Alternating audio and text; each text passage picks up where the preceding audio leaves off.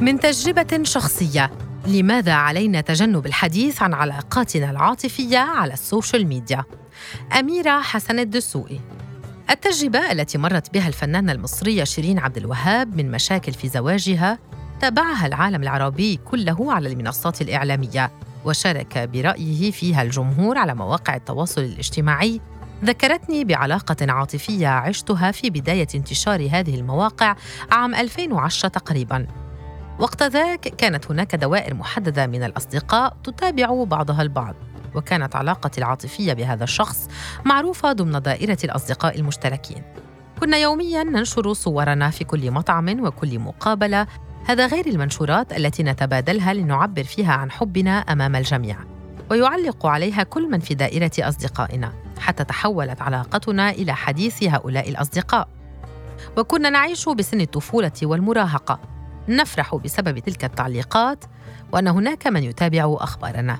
لسذاجتنا كنا نقول نريد أن ننشر شيئا عنا لجمهورنا اليوم وكان الموضوع ممتعا حتى بدأت المشكلات فيما بيننا. فالمشكلات أيضا أصبحت على الملأ والمشكلات أساسا بدأت بسبب أن علاقتنا يعرف تفاصيلها جميع معارفنا. وبدأت تلك العلاقة تتحول إلى حديث أصدقائنا حتى انفصلنا خلال عام أمام الجميع أيضا. تلك التجربة كانت من أسوأ تجاربي التي عشتها وليس لأني مررت خلالها مع الشخص المعني بالكثير من المشكلات بل لأن تلك المشكلات حدثت أمام أعين الجميع وتحت أنظارهم. وقت ذاك كان تأثير المشكلة مضاعفا. أشعر بالخجل وأشعر بالعار وأشعر بالإحراج. ولفترة من الوقت أوقفت حسابي على موقع فيسبوك واختفيت. حين ذاك تعلمت الدرس مبكرا. وقبل سيطرة ال social media على حياتنا مثل ما يحدث الآن.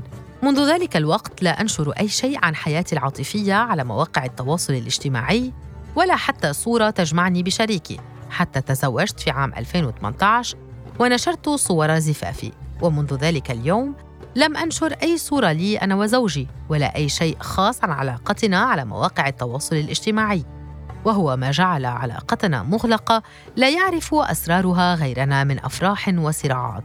في وقت الأزمات يجب أن تكون تفاصيل العلاقة خاصة بين الطرفين. فعندما تتشاجر أي امرأة مع حبيبها وفي لحظة صفاء تحكي لصديقتها ما حدث بينهما. يكون من الصعب إخبار تلك الصديقة أنها تصالحت مع الشريك. ونسيت ما حدث لأنها تحبه. وقت ذاك تشعر المرأة بالخجل من صديقتها.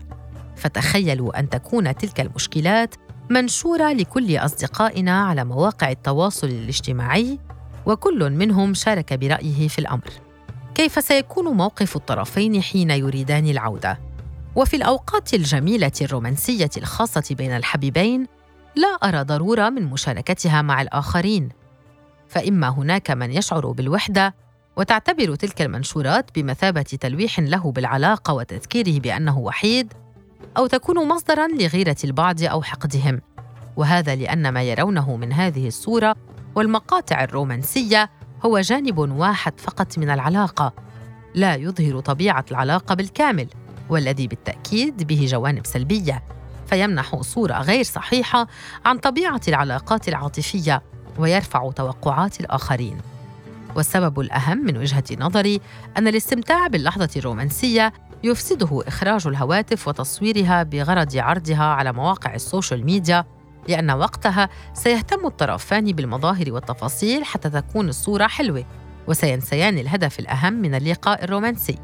أما لو أن هذه الصور أو المقاطع يتم تصويرها بغرض ذكرى خاصة للطرفين فلن يهتما بشكل الصور أو المقاطع بل بتوثيقها فقط.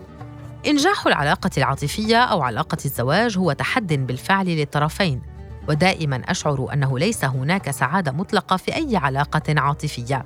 فسعادة الفرد المطلقة في الحياة العاطفية تعني أنه قد سرق قدرا من سعادة الطرف الآخر وهذا لأن العلاقة العاطفية أو الزواج يتطلبان الوقوف في منطقة رضا الطرفين وهذا يكون مرهقا لهما حين يختار كل منهما التخلي عن جزء من سعادته لإسعاد الطرف الآخر. ولكن لأنهما متحبان فقد يستمد هذا الطرف ما تبقى من سعادته عند رؤيته لحبيبه سعيدا. ولكن تخيل لو أن هناك أطرافا آخرين على المواقع مطلوب من المحبين إرضاؤهم والوصول لتوقعاتهم وتحقيقها. هذا يعرض العلاقة بطرفيها لضغط نفسي وعصبي. مثال بسيط جدا على هذا الأمر ولو كان تافها فهو يعبر عن الأمر بوضوح. إذا كان طرفا العلاقة اعتادا نشر صور إجازتهم الصيفية على مواقع التواصل الاجتماعي في أحد الأماكن الفاخرة من كل عام. وتعرض الطرفان لأزمة مالية ما جعلتهما يختاران لإجازتهما الصيفية مكانا أقل في الأسعار والجودة. إن كان الأمر عائدا عليهما فقط ربما لن يحتاج أحدهما سوى الآخر ليشعرا بالسعادة في تلك الرحلة. ولكن الآن هناك طرف ثالث سيرى اختلافا ويرصده ويعلق عليه حتى لو داخليا وليس في التعليقات. وبوعي أو دون وعي سيؤثر هذا بالسلب على سعادة الطرفين في رحلتهما. ويمكن تطبيق الأمر على صور احتفال أعياد الميلاد والهدايا وغيرها. بناء على تجربة شخصية إن إرضاء طرفين في علاقة عاطفية أمر صعب تحقيقه. فلماذا ندعو بإرادتنا الحرة اطرافا آخرين لهذه العلاقة؟